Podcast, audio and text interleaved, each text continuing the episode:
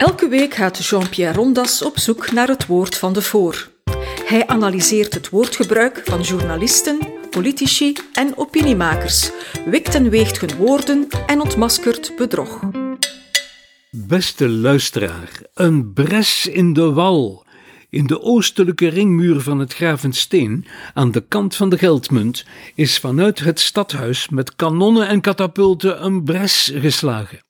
Er komt ook nog een belegeringstoren aangewaggeld, die vlak tegen de wal wordt gezet, want zo kunnen de aanvallers via de kantelen en via het dak van de grafelijke stallingen de bestorming van de slottoren, de donjon, beginnen, waartegen ze een tweede belegeringstoren willen plaatsen omdat ze nog wat tijd over hebben, bouwen ze eerst nog op hun gemak op het grasveldje voor de muur een paviljoen, om tijdens de schaftijd hun boterhammen op te eten. Beste luisteraar, wat voor verhaal is dit? 1. Is het een scenario van een zondagnamiddagspel van de scouts van het Rabot, die, als ze eenmaal het kasteel veroverd hebben, de finale veldslag tegen de Giro door middel van dassenroof zullen beslechten? 2. Of gaat het om de huidige aanval van de stadsarchitecten op het Gravensteen, waar de historici die het kasteel gaaf willen houden zich hebben verstopt in de vergeetput, wachtende op het ontzet van de belegering door de activisten van de buurt rondom het steen? Of drie is het eerder de beschrijving van de augmented reality in een van de kasteelcircuits voor toeristen. Een reality die slechts bereikt kan worden als de mannen van het stadhuis de overhand hebben behaald. Het eerste alternatief, namelijk 20ste en 21ste eeuwers die het Gravensteen innemen, is altijd zomaar mogelijk. Denk aan de studenten van 1949 en aan Schild en Vrienden in 2018. En ook scoutsspelletjes gingen soms heel ver. Het tweede alternatief zal mogelijk worden als de historici in hun vergeetput blijven zitten en als de Gentse stadsarchitecten met hun trawanten hun zin krijgen. Zij zijn het die in deze ringmuur geen gefingeerde, maar een echte bres willen slaan, waar gedurende 740 jaar geen enkele steen uit zijn verband was gerukt. Zij zijn het die voorstellen om aan die muur een stormtoren, pardon, een lift te bouwen, waar langs men het castrum in en uit kan. Zij zijn het die op het grasveldje een paviljoen willen bouwen, dat er alleen op zo'n typisch architectuur-aquarelletje acceptabel uitziet, maar waarvan ik de realisatie met het grootste wantrouwen tegemoet zie. 13% van het grasperk, beweert de onbevoegde schepen. Maar ziet u, bij zo'n bewering begint de klucht al. Dat paviljoen beslaat twee verdiepingen en bevat een winkel en zowaar een refter. En er komen nog meer kluchten, maar niet van Pierlala. Want het derde alternatief, jawel, dat komt er ook. Een totaal kluchtspel. Augmented reality, dat komt neer op een verhevigde beleving van een historisch gevoel als we van het Gravensteen een spookkasteel maken, zoals op de Gentse Voor op het Sint-Pietersplein. Op dat gevoel willen de architecten nu inspelen. Daarmee dwepen ze met de beleving van de toerist. Nu, ik weet niet hoe u zich historisch voelt, maar de hele bedoeling van een kasteelburcht, dat was toch dat de bezoekers er slechts via een bewaakte poort gecontroleerd binnen konden en de zaak ook nog langs diezelfde poort moesten verlaten. Er was in zo'n fort maar één toegang en één ingang die ook uitgang was. Nu zullen bezoekers het kasteel via de kantelen verlaten, om snel in dat paviljoen beneden een zakje Gentse neuzen te kopen, en die waren ook al niet middeleeuws. Kortom, de architecten maken een bres in de wal. Bres komt van het Frans bresche, dat zelf weer afkomstig is, hoe kan het anders, van oud-Nederlands voor breuk en breken. En in goed Vlaams is breken vandaag een ander woord voor renovatiewerken uitvoeren, waarbij muren en muurtjes afgebroken worden. Nu, breken, dat is wat de Gentse restaurateurs gaan doen. Raamwerk uit het jaar 1180 uitbreken om nog een tweede lift tegen de donjon te plaatsen. Muren doorboren. restaurateurs die niet restaureren, maar bressen breken. De opdrachtgevers hanteren een modieus maar krakkemikkig discours om hun ingrepen te rechtvaardigen. Er ontspant zich dus een non-discussie tussen goed geïnformeerde Gentse burgers enerzijds en anderzijds het stadsbestuur en de architecten. En met de architecten bedoel ik hier dan voornamelijk diegenen die zich hebben laten horen, namelijk Gens stadsbouwmeester Peter van den Abele en ex-Vlaams bouwmeester Leo van Broek. Ongeveer dezelfde discussie, met dezelfde argumentenbatterij, hebben we onlangs nog kunnen volgen, niet in Gent, maar in Frankrijk, naar aanleiding van de brand van de Notre-Dame in Parijs, bijna twee jaar geleden, op 15 en 16 april 2019. En ik moet constateren dat onze landgenoten er niet veel uit geleerd hebben. De discussie spitste zich daar volledig toe op La Flèche, de spitse vieringtoren die helemaal in de vlammen was opgegaan.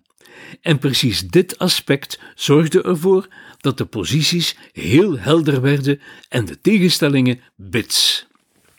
Deze spits was namelijk een toevoeging van architect Eugène Viollet-le-Duc, die gedurende twintig jaar, van 1844 tot 1864, de restauratie onder zijn beheer had. Een toevoeging uit de 19e eeuw, nu gesmolten en opgebrand, vernietigd, daar zagen de architecten anno 2019 wel brood in. Deze toevoeging was dus niet organisch ontstaan, meenden ze, en dus ook niet authentiek, maar vals. Deze twee criteria, het organische en het authentieke, deze twee criteria zetten ze in om eruit te besluiten dat er ofwel geen vervanging van de spits mocht komen, ofwel een creatieve, hedendaagse vervanging om de hele kathedraal weer bij de tijd te brengen. En er verschenen al foto's van maquettes van een mogelijke nieuwe vieringtoren in de krant, de ene al tenenkrullender dan de andere. Tot onlangs President Macron besloot dat het een construction à l'identique zou worden, precies zoals Viollet-le-Duc La Flèche had ontworpen. De reacties daarop spraken boekdelen. De ene architectuurtheoreticus betreurde de notie van het patrimonium, want patrimonium dat dwingt het kunstwerk tot pure restauratie, en dan kan de architect er zijn creativiteit niet op uitleven. Een andere schreef ronduit dat Viollet-le-Duc restaureren vandaag niets minder is dan een geste reactionnaire. En ook in verband met het Gravensteen werd opgemerkt dat verloren gegane elementen altijd vervangen zouden moeten worden door een radicaal hedendaagse architectuur. Nu, dat organische. Tot in de jaren tachtig van de 19e eeuw was die organische gedachte nog een optie. Ik noem dat de ruïne-optie, exact overeenkomend met wat er met het Gravensteen tot dan toe was gebeurd. Voornamelijk de Franse Revolutie zette als het ware een motor op deze zogenaamde organische ontwikkeling door het kasteel op te delen in loten, deze loten apart te verkopen aan de meest biedende industriëlen die met hun machines het gebouw uitleefden en na complete verkommering dan maar als bouwgrond wilden verkopen. Dat is organische ontwikkeling. Als reactie staken vanaf 1870 de patrimoniumactivisten, met onder meer Julius Vuilsteken in Gent, de kop op, die wat overbleef wilde redden en restaureren. Maar dat wordt dan plots geen organische ontwikkeling meer genoemd. Voor de huidige architectuurtheoretici lijkt de normale ontwikkeling dus te eindigen net voor de grote 19e-eeuwse restauratieperiode. Vandaar dat ze spreken over een imaginair fantasiekasteel dat nooit heeft bestaan, een heruitvinding van een gefantaseerd middeleeuws beeld.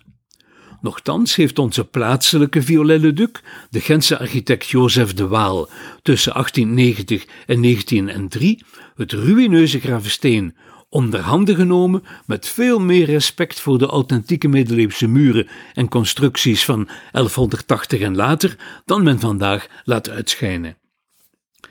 Beste luisteraar, die opmerking over heruitvinding zegt alles.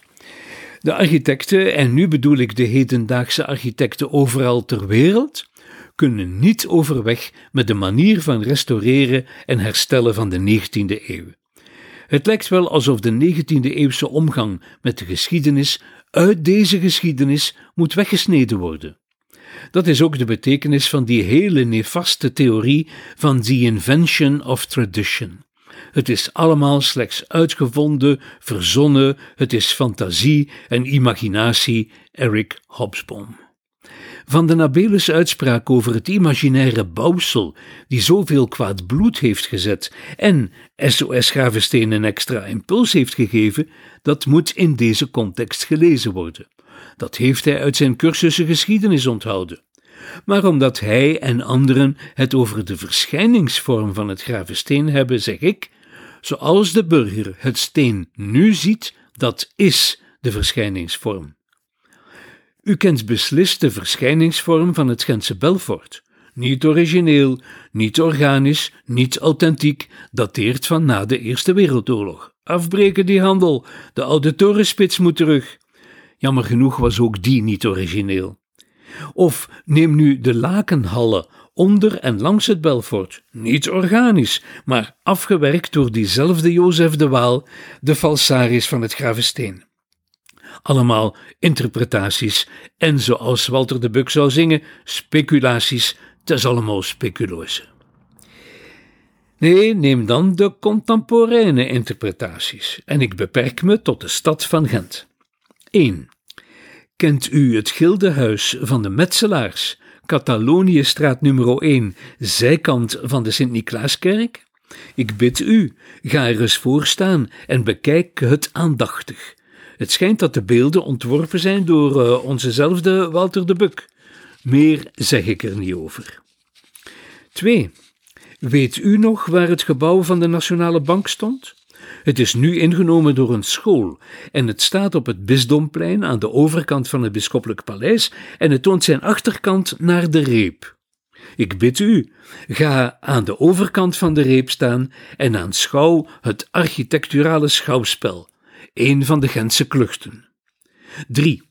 Of kom met mij mee, een boogscheut verder naar die lege plek tussen Belfort en Stadhuis, waar vroeger een boeiende wijk stond, maar nu een overspanning staat, een dak op krukken en klompen dat men de schaapstal noemt. Of zo'n schapen daar niet kunnen overleven, het gat is te tochtig. Schafen kunnen dort niet zeker weiden.